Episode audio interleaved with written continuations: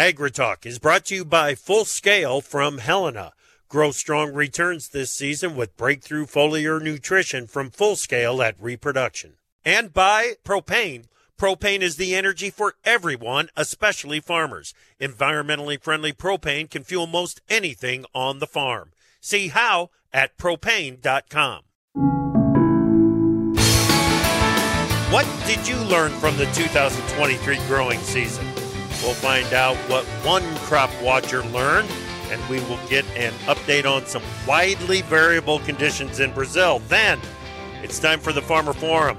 We'll start with harvest reports, and today we've got CO2 pipelines back on the agenda. Live from the ongoing, inevitable winter advance via Farm Journal broadcast, this is AgriTalk. This morning, we begin with a conversation with Dr. Michael Cordonnier from Corn and Soybean Advisor. Then it's our Farmer Forum with panelists Kelly Nieuwenhuis and Trent Loos. Directly following the news, Margie Eckelkamp from The Scoop. I'm a handsome newsman, Davis Michaelson, and now, welcome the host of AgriTalk, Chip Flory. All right, did you escape all the ghosts and goblins from last night, or did did you have any issues? Um, you know what? The actually the doorbell rang once. Yeah. It was a parcel carrier. I had a Oh. had a delivery. Had a delivery. Oh, so dropping off, not picking up candy. I got a you treat. got a treat rather than having to put some. That's interesting. That's the way to do it. I've Yeah. figured it out. Yeah. Exactly. I've flipped Exactly. Halloween. it's now all about me. oh my goodness! Welcome to Agri Talk. I'm Chip. That is Davis. Hello. Uh, hope you all had stayed warm on Halloween. One of the coldest Halloweens Oof. on record. Chilly. Yeah. Yeah. Yeah, it was downright cold. A lot of kids got snowed on last night when they were out there picking up their, their candy and and Mm-hmm. uh, uh, Some big kids too got snowed on. got snowed on. Yes, yes, uh, that is absolutely one hundred percent true. So uh, I think I th- I think he referred to it as a snow squall. Squall. Yeah. squall out Yeah. there. Yeah, yeah. um, we have quite the show set up for you here. hmm Uh, number one, it's become an annual event to get some. What did you learn? Impressions from uh, from Michael, from Dr. Michael Cordonnier, Pro Farmer Crop Consultant. Uh, so we're going to do that. We're also going to get an update on what's going on in Brazil. It's a crazy situation down there, and then we're going to talk about uh, on the Farmer Forum. We're going to talk about the CO2 pipelines and get some impressions from a couple of guys that definitely have opinions on it. So uh, we'll get to that at the bottom of the hour. Right now, let's get to the news. What do you got? Well, I'll start us with the National Weather Service short-term weather outlook. Record-setting cold and sub-freezing temperatures to span much of the central and southern United States. An atmospheric river ushers in wet weather to the Pacific Northwest by tonight. Short and sweet from the National Weather Service, Chip. Uh, Yeah. The subtext is cold.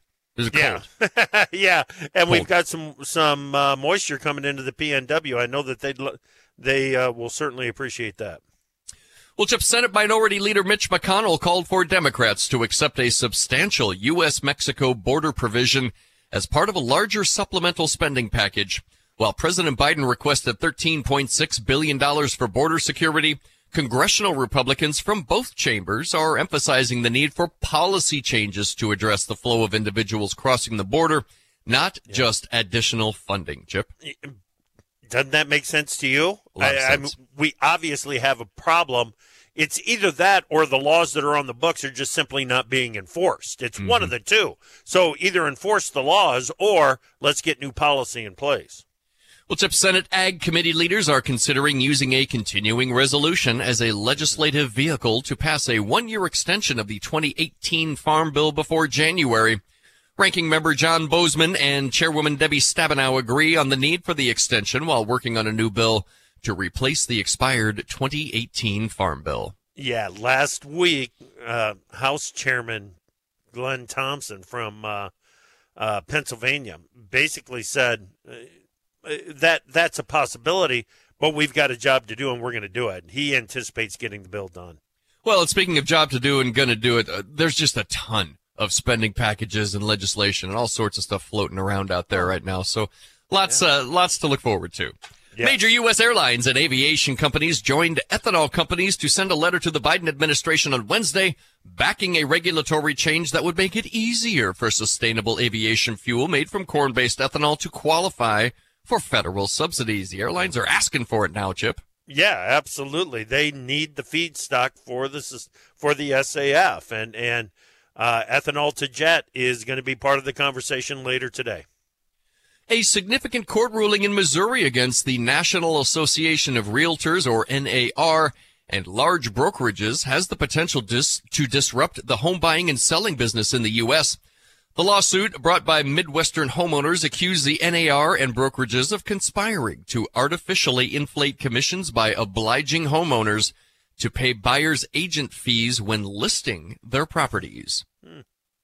Ukraine has revealed its strategy for regulating food exports with a focus on registering food export companies in a bid to tackle issues such as the substantial portion of ag products being purchased with cash, resulting in unpaid taxes and the concealment uh-huh. or delay of foreign currency earnings held abroad.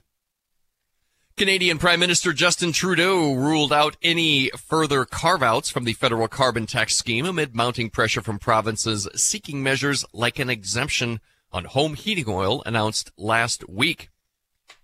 And let's see here. In an unexpected turn, China's CSI China General Manufacturing Purchasing Managers Index dropped to 49.5 in October from 50.6 in September, falling short of market expectations, which had forecast a reading of 50.8. Chip, over to you. Well, all right. Thank you very much, Davis. Let's bring in Margie Eckelkamp, editor of The Scoop. How are you, Margie? Good morning, Chip. Doing well. Good. Okay, the finalists for new product of the year have been selected. What products made the list? Yes. So we do this contest. It's a reader's choice contest every year, really highlighting 10 finalists that had a big effect on the ag retail market this year in 2023. So our 10 finalists, I'll run through them mm-hmm. AMVAC BioWake, Azotic Technologies Envita, BASF Revylok, Corteva Viatude, FMC Adastrio, Helena Resenigex, HGS Biosciences, and Tiger-Sul, Tiger Huma K, Ostara, Crystal Green, Syngenta, Storen, and Valent USA Maverick. So, two big trends I'm going to pull out of there yeah. on new products introduced in the past year that had that big effect on ag retail.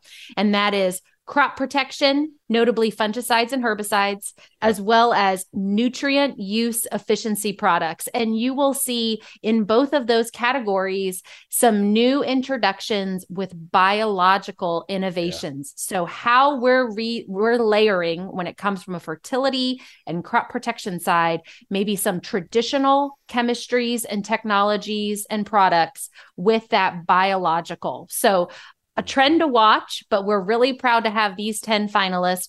Folks can vote online at thedailyscoop.com. Click on awards and then the new product of the year contest. We encourage everyone to weigh in on what is that winning product that had the biggest effect on ag retail. We'll name a winner and a runner up early next year in the yep. Scoop magazine. Fantastic, Margie. Yeah, the crop protection uh, clearly is near the top of the list. And those biologicals, everybody I talk to is talking about it. All right. Thank you so much. www.thedailyscoop.com. We've got Michael Cordonnier up next here on AgriTalk. The Scoop on AgriTalk is brought to you by Taranis, moving the acre forward. Every acre tells a story. Find yours at acreforward.com. That's acreforward.com.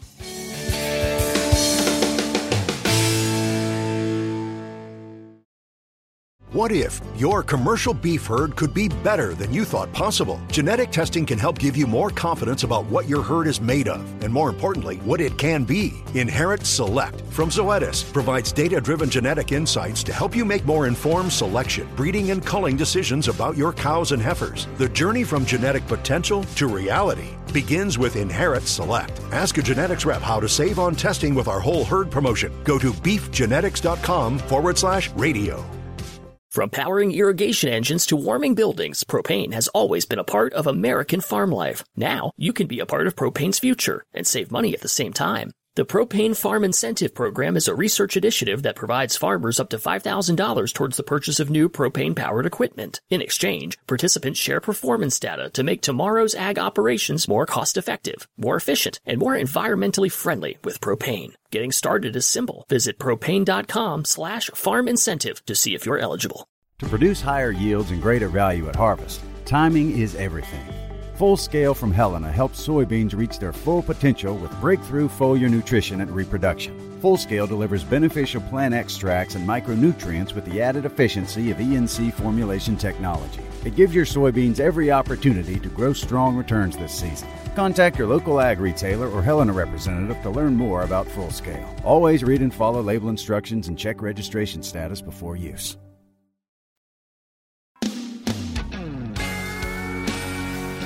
AgriTalk is brought to you by the Advanced Acre RX program from Winfield United. To hear directly from farmers how Advanced Acre RX helps you get the most out of your season, visit winfieldunited.com slash AARX. Welcome back to AgriTalk. I'm Chip. Glad you're with us on this Wednesday morning. Um, like I said at the start of the show, it's it's become an annual event to get Dr. Michael Cordonnier on the show at this time of the year. Michael is the Pro Farmer Crop Consultant from Soybean and Corn Advisor, and he joins us right now. Welcome back to the show, Michael. How are you? Okay, I'm doing fine, Chip. Always glad to talk to you. Yep, glad you're here. Glad you're here. Uh, I want to start with corn on this one. What did you learn from 2023 growing season here in the States? Well, I think uh, the corn probably held up better than the soybeans. You know, we had a dry start then a pretty good middle in July, then turned dry again later on in the year. And I think the corn did a better job than the soybeans.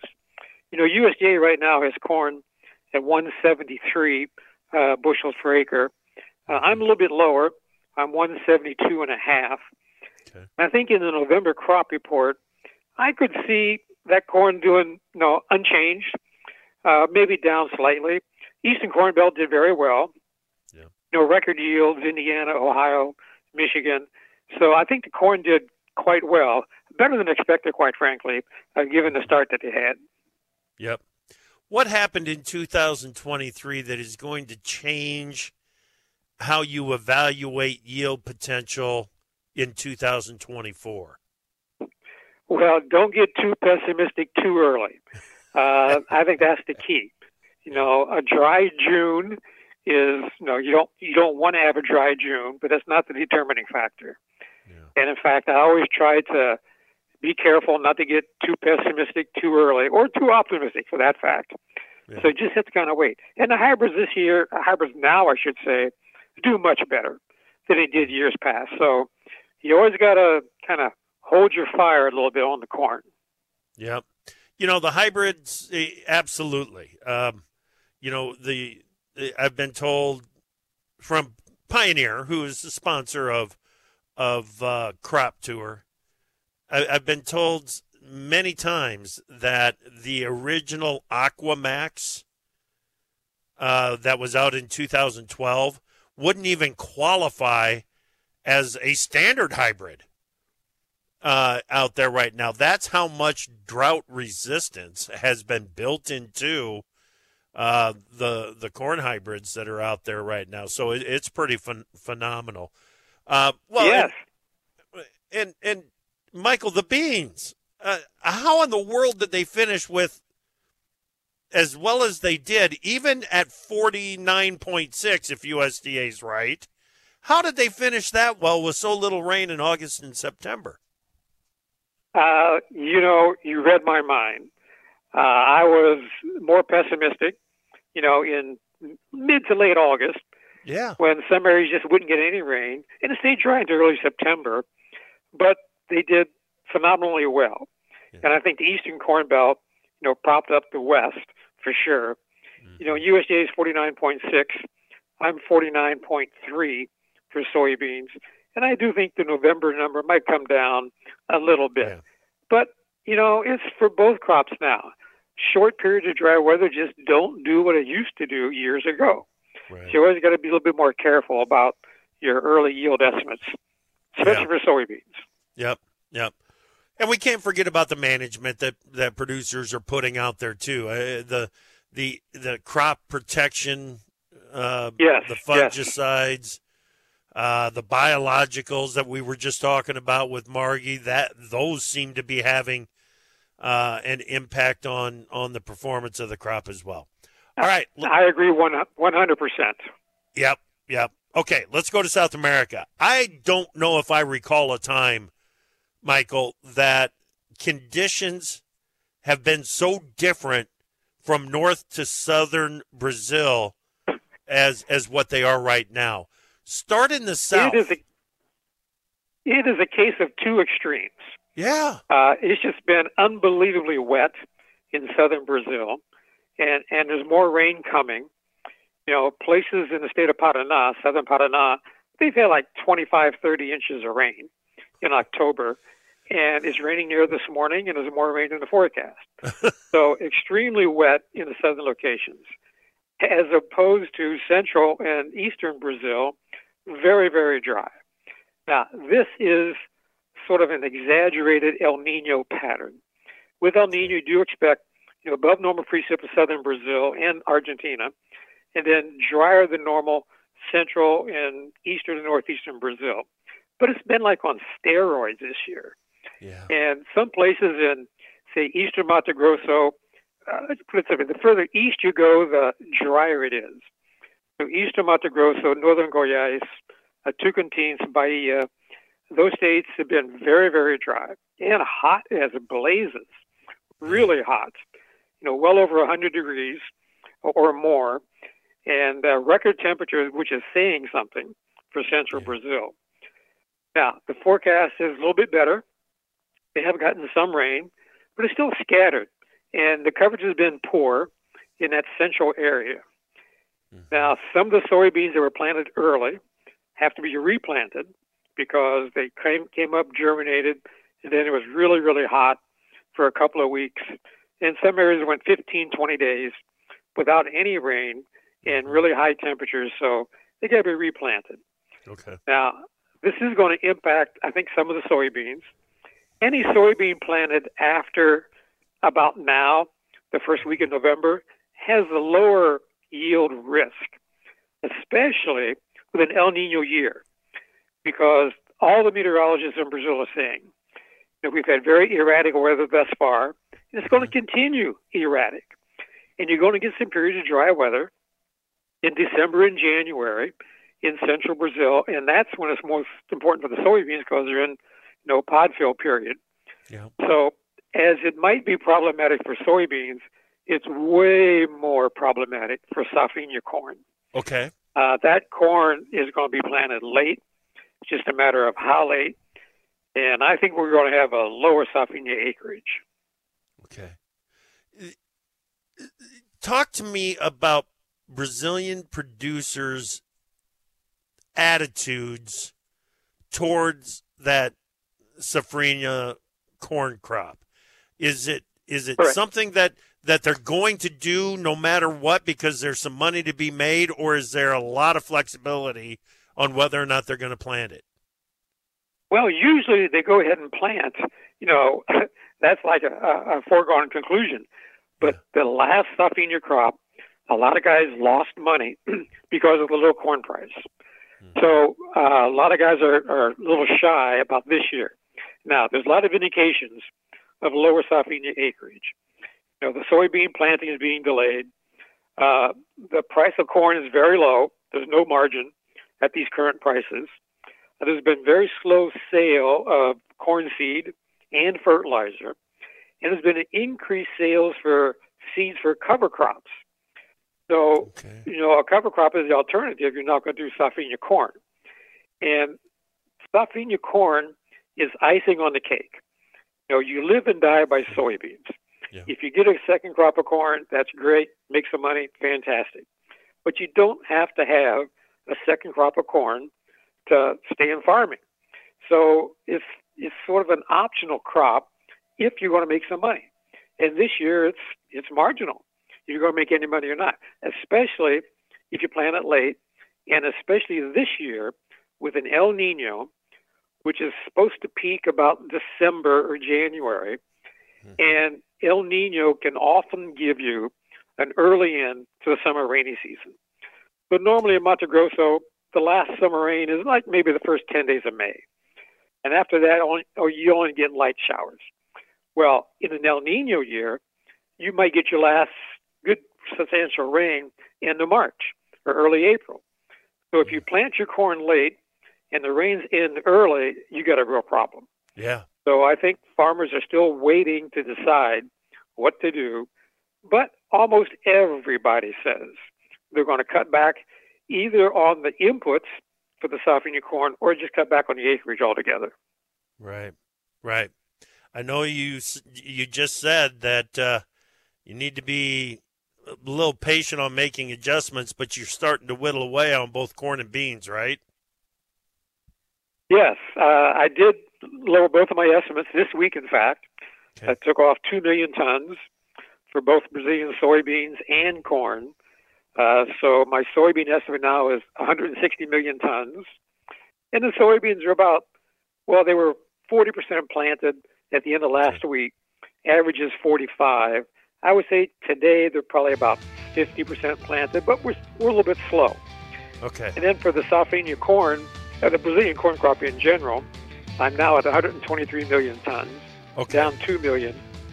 Got so it. we got to wait and see what happens for that planting of the Safrinha corn. Got it. Michael, thank you so much for your time. Sure, no problem. All right, that is Dr. Michael Cordonnier, Pro Farmer Crop Consultant from Soybean and Corn Advisor. We've got Kelly and Trent up next on the Farmer Forum. From powering irrigation engines to warming buildings, propane has always been a part of American farm life. Now, you can be a part of propane's future and save money at the same time. The Propane Farm Incentive Program is a research initiative that provides farmers up to $5,000 towards the purchase of new propane powered equipment. In exchange, participants share performance data to make tomorrow's ag operations more cost effective, more efficient, and more environmentally friendly with propane. Getting started is simple. Visit propane.com slash farm incentive to see if you're eligible. What if your commercial beef herd could be better than you thought possible? Genetic testing can help give you more confidence about what your herd is made of, and more importantly, what it can be. Inherit Select from Zoetis provides data driven genetic insights to help you make more informed selection, breeding, and culling decisions about your cows and heifers. The journey from genetic potential to reality begins with Inherit Select. Ask a genetics rep how to save on testing with our whole herd promotion. Go to beefgenetics.com forward slash radio. To produce higher yields and greater value at harvest, timing is everything.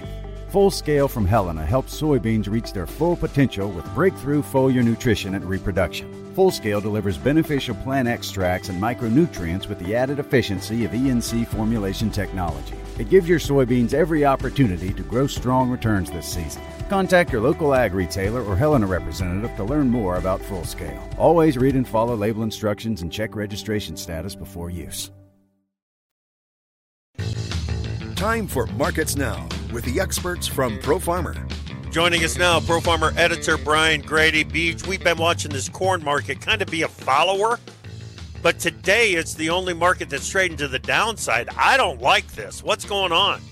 Yeah, uh, technical breakout uh, from the short term consolidation range on the daily chart chip. So uh, we got some technical base selling kicking in here. But uh, like you mentioned, it's trading counter to everything else, and including uh, the crude oil market, which is higher, and and so uh, just not real healthy price action here at, at mid morning. Uh, haven't seen anything real fundamental news behind it. Uh, you know, ethanol weekly ethanol production was solid this morning, and and uh, um, just looks like a technical breakdown at the moment. Some spreading action with the wheat market too. Um, okay. You know, the traders been pretty active in the the short wheat spreads, and and they're lagging out of some of those this morning.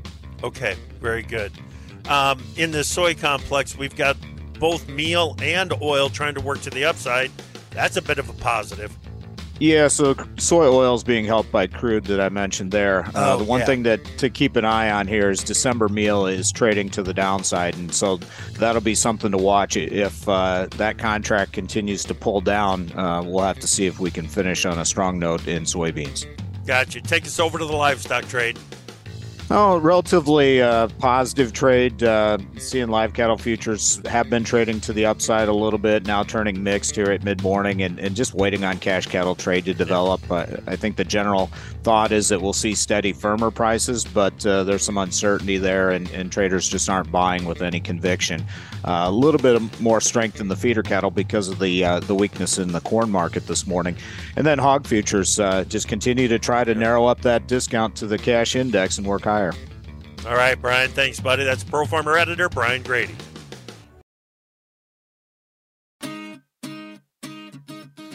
Opinions expressed on AgriTalk do not necessarily reflect the views of Farm Journal Broadcasting, affiliate stations, or sponsors. AgriTalk is brought to you by Brevant Seeds. You want someone who knows how to do the whole job. That's what ag retailers do. That's why Brevant Seeds are available only through retailers. Find yours at brevant.com slash retail. All right, welcome back to AgriTalk. It's Wednesday. That means it's time for the Farmer Forum, and we've got a good one for you today. Let's get it started. Kelly Nieuwenhuis up in Northwest Iowa. Kelly, it's great to talk with you again. How are you, man? Hey, Chip, it's great to be on Agri Talk this morning. I'm doing well. Good. What are you up to this morning? Well, we're in the process of harvesting corn. Um, it's been kind of a long harvest. Uh, we've had a uh, our combine was in the combine hospital for about four days during bean harvest, so uh, that kind of set us back behind the eight ball, and uh, finished with the soybean harvest and uh, jumped into the corn harvest, and then we up here in Northwest Iowa anyway, we've been blessed with about six inches of rain in the last month. Yeah. Um, you know, our soils were bone dry.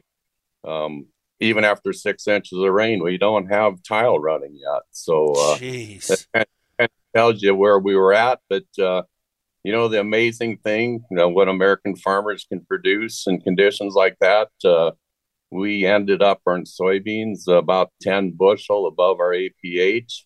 Unbelievable. And the corn we've done so far, and we figure it's there's some of our lower yielding fields, some of our lighter ground.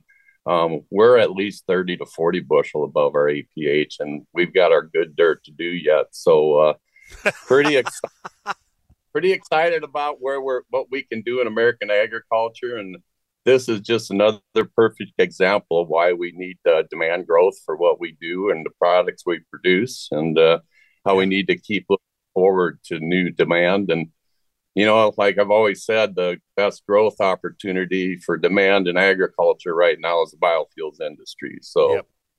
we need to We're- keep that going right direction. You bet. We're going to talk a bunch about it on the show this morning, Kelly. No doubt about that.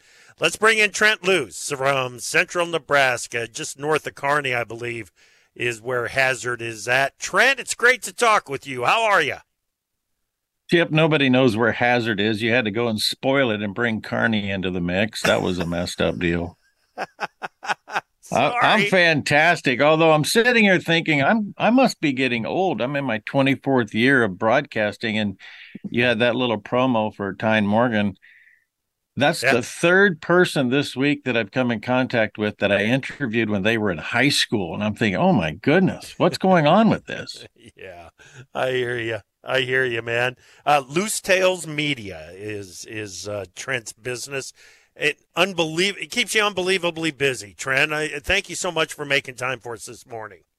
Well, I really wanted to talk about this CO2 Yeah. pipeline situation and and where we're at. But before we do that, I I, I got to let you know that in the past 10 days I've actually driven 3000 miles. We had a little across the pond regaining control for the farmer tour. We started in Quincy, Illinois. We went to Wisconsin, then to Minnesota, to South Dakota, to North Dakota, back to Nebraska, then off to Brush, Colorado. And yesterday I went down to the Oklahoma State Capitol in Oklahoma City And the reason I share all of that is because I, I was surprised at the number of acres that appeared to still be in the field in that 3,000 mile hmm. journey, not as much to the south, more to the north.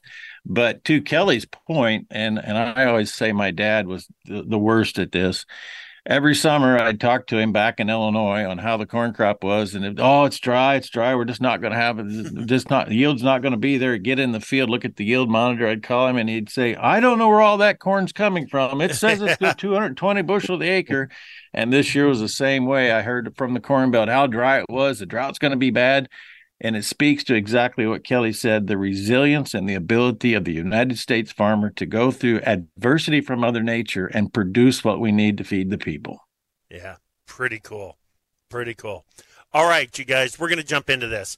Uh, let's talk about the CO2 pipeline. Summit Carbon Solutions and Wolf are the two projects that are still looking to put the pieces together. Navigator is out uh, of the effort to build the pipeline, at least for now. And that has created some more opportunities for Summit and potentially Wolf to expand their operations. It's a controversial issue. Uh, we've been talking about it on AgriTalk for more than a year. Uh, Summit has made some progress, but there is state level and individual resistance to the effort out there, no question about it.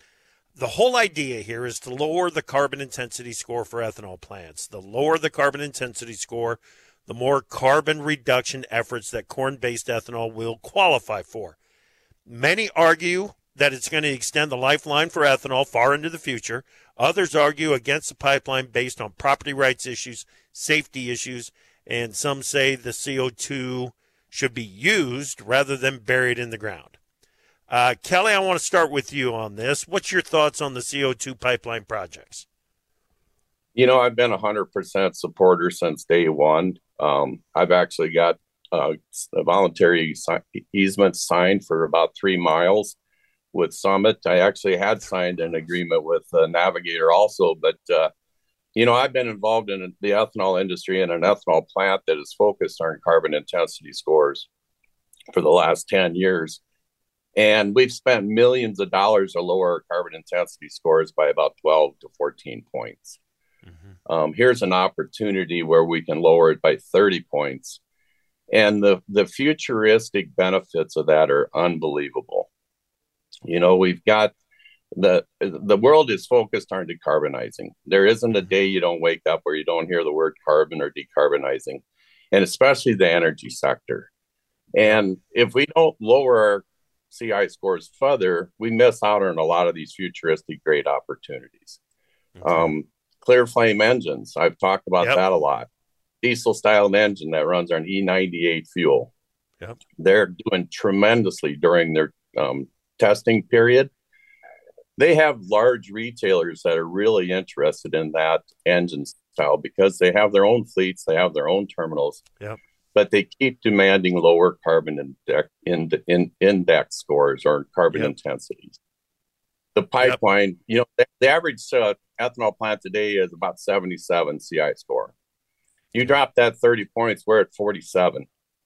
We qualify for sustainable aviation fuel. Yep. It helps ClearFlame engines.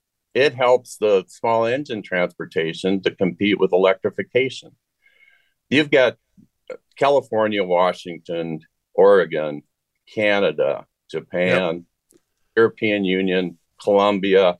That's just a handful of areas that have low carbon okay. fuel standards. Yeah. That pay you low carbon, the lower the better.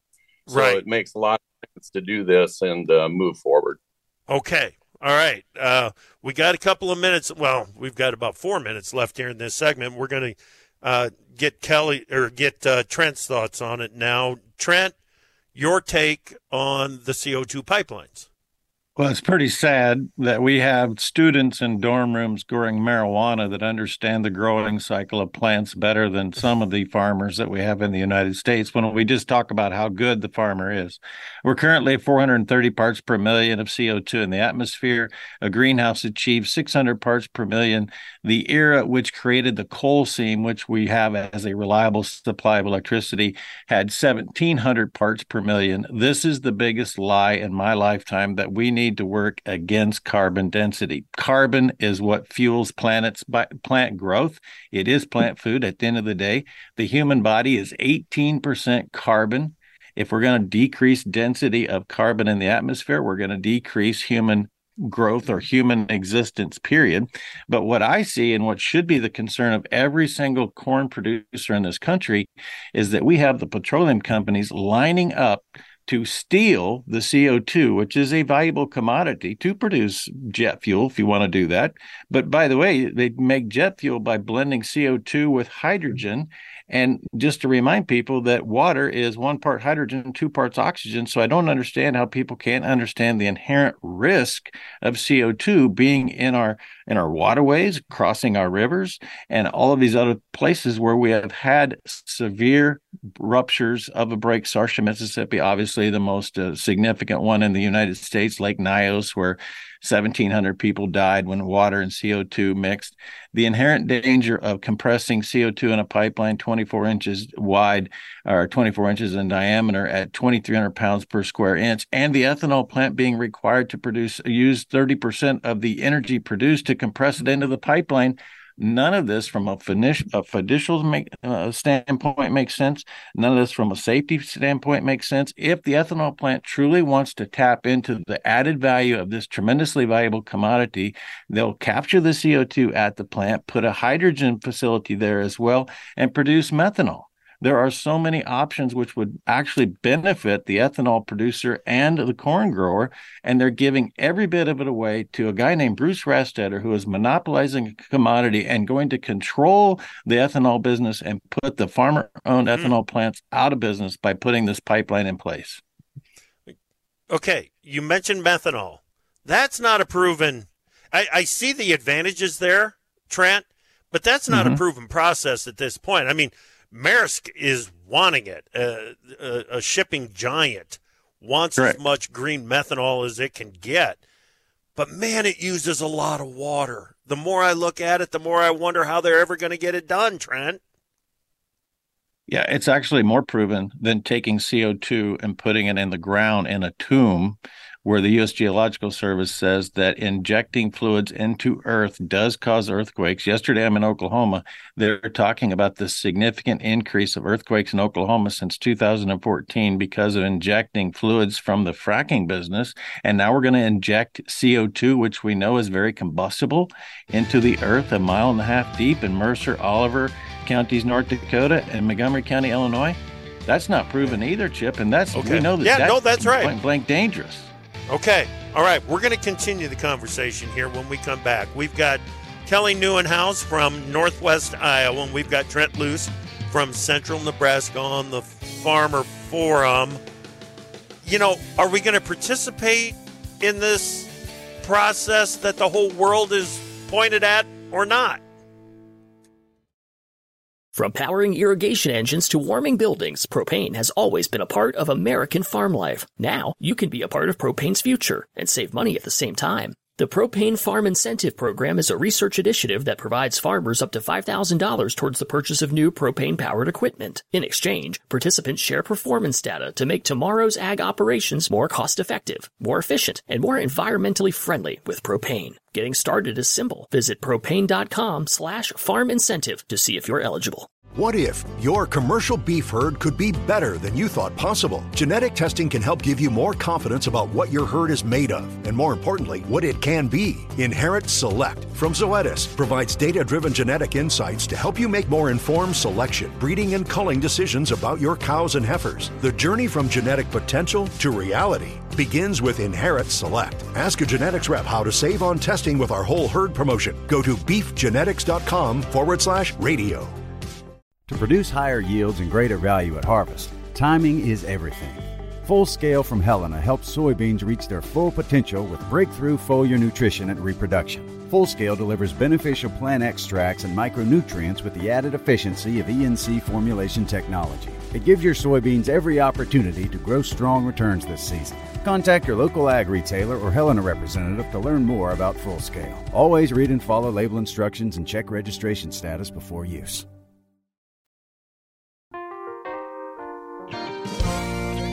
You're listening to AgriTalk, where the conversation begins. Join us at 855 4 Talk Ag.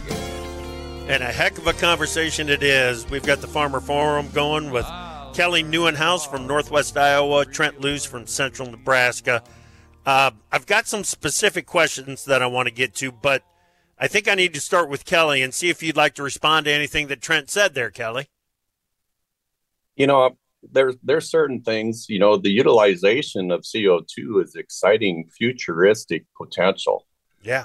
You know, I, I don't disagree with them, but you know they've no, had technology for years to convert CO two to uh, ammonia. The reason it isn't happening is it's not economical. It would cost a minimum of double what we pay for our fertilizer today. And you know the like the jet to um, CO two to jet, that's not economical either right now. And you know what better situation than to have all the CO two compressed into a pipeline so the volume is big enough so futuristically we could take advantage of that opportunity? You know it's exciting to me that down the road and i've been involved in the ethanol industry for 20 years. Um, it takes a long time and a lot of this stuff is futuristic and it, it's it's not going to happen in the next five years maybe some of it won't happen in the next 10 it might take more than 20 years. But we have potential here. And we have an opportunity through the inflation reduction act to capture some economic benefit for rural America.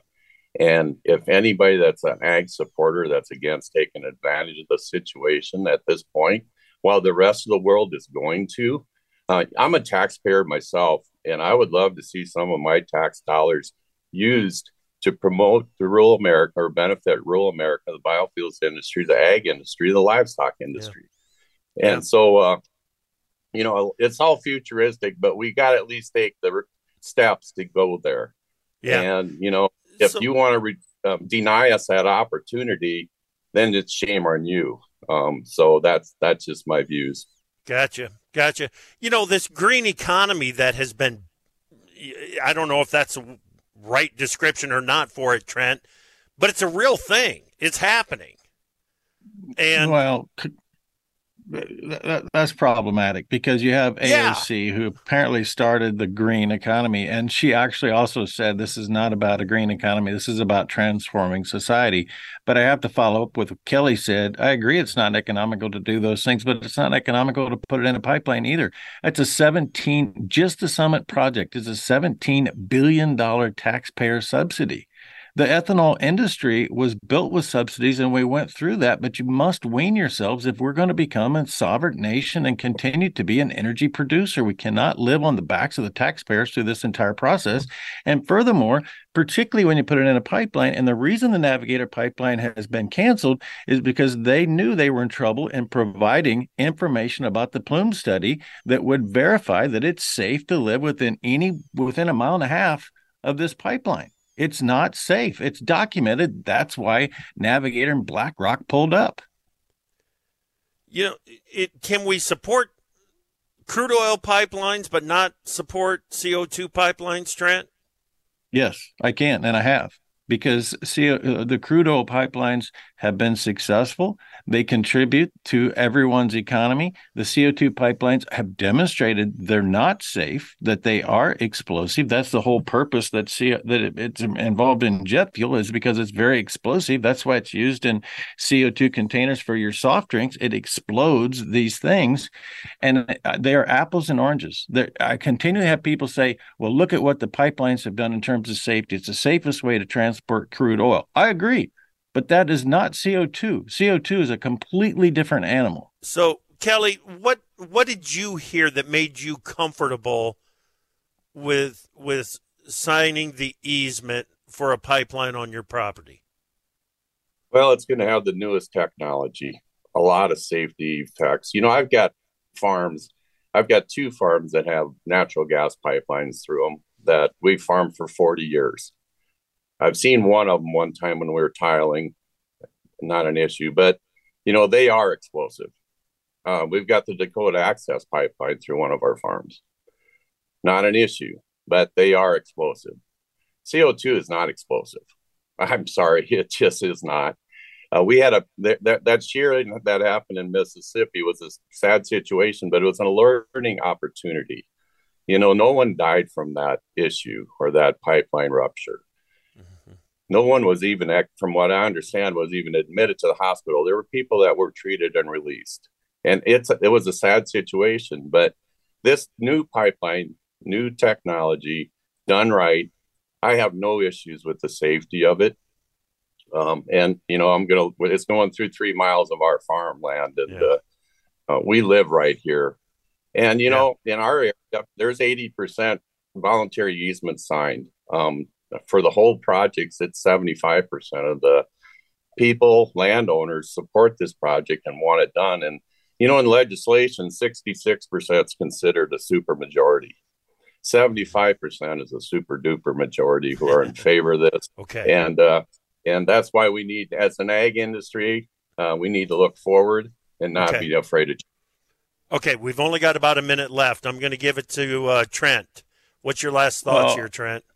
Well, I'd like to know what is green about taking 30% of the energy produced from an ethanol plant to compress CO2 and put it in a pipeline. And by the way, it's a pipeline to nowhere. There have been zero permits granted by a state anywhere involving this pipeline for the process, and there's no injection sites that are permitted to be injected either.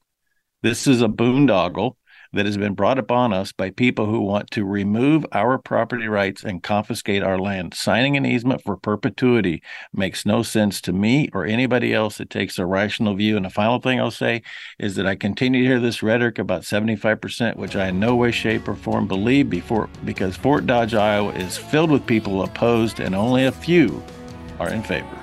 Hmm. You guys, I appreciate your views, your opinions, your willingness to express and talk about this. It is a controversial issue. I feel like we help to advance the conversation, and I know that both Kelly and Trent are going to continue to advance their points of views as, as we go forward. Guys, thank you so much. We really appreciate your efforts. Thank Thanks, you Chip. for the opportunity, Chip. You bet. All right, that is Kelly Nieuwenhuis farmer from Northwest Iowa, and Trent Loos, uh, Loos Tales Media, uh, and over there in central Nebraska. Come back this afternoon. We're going to have a conversation with Luke Beckman from Central Valley Ag.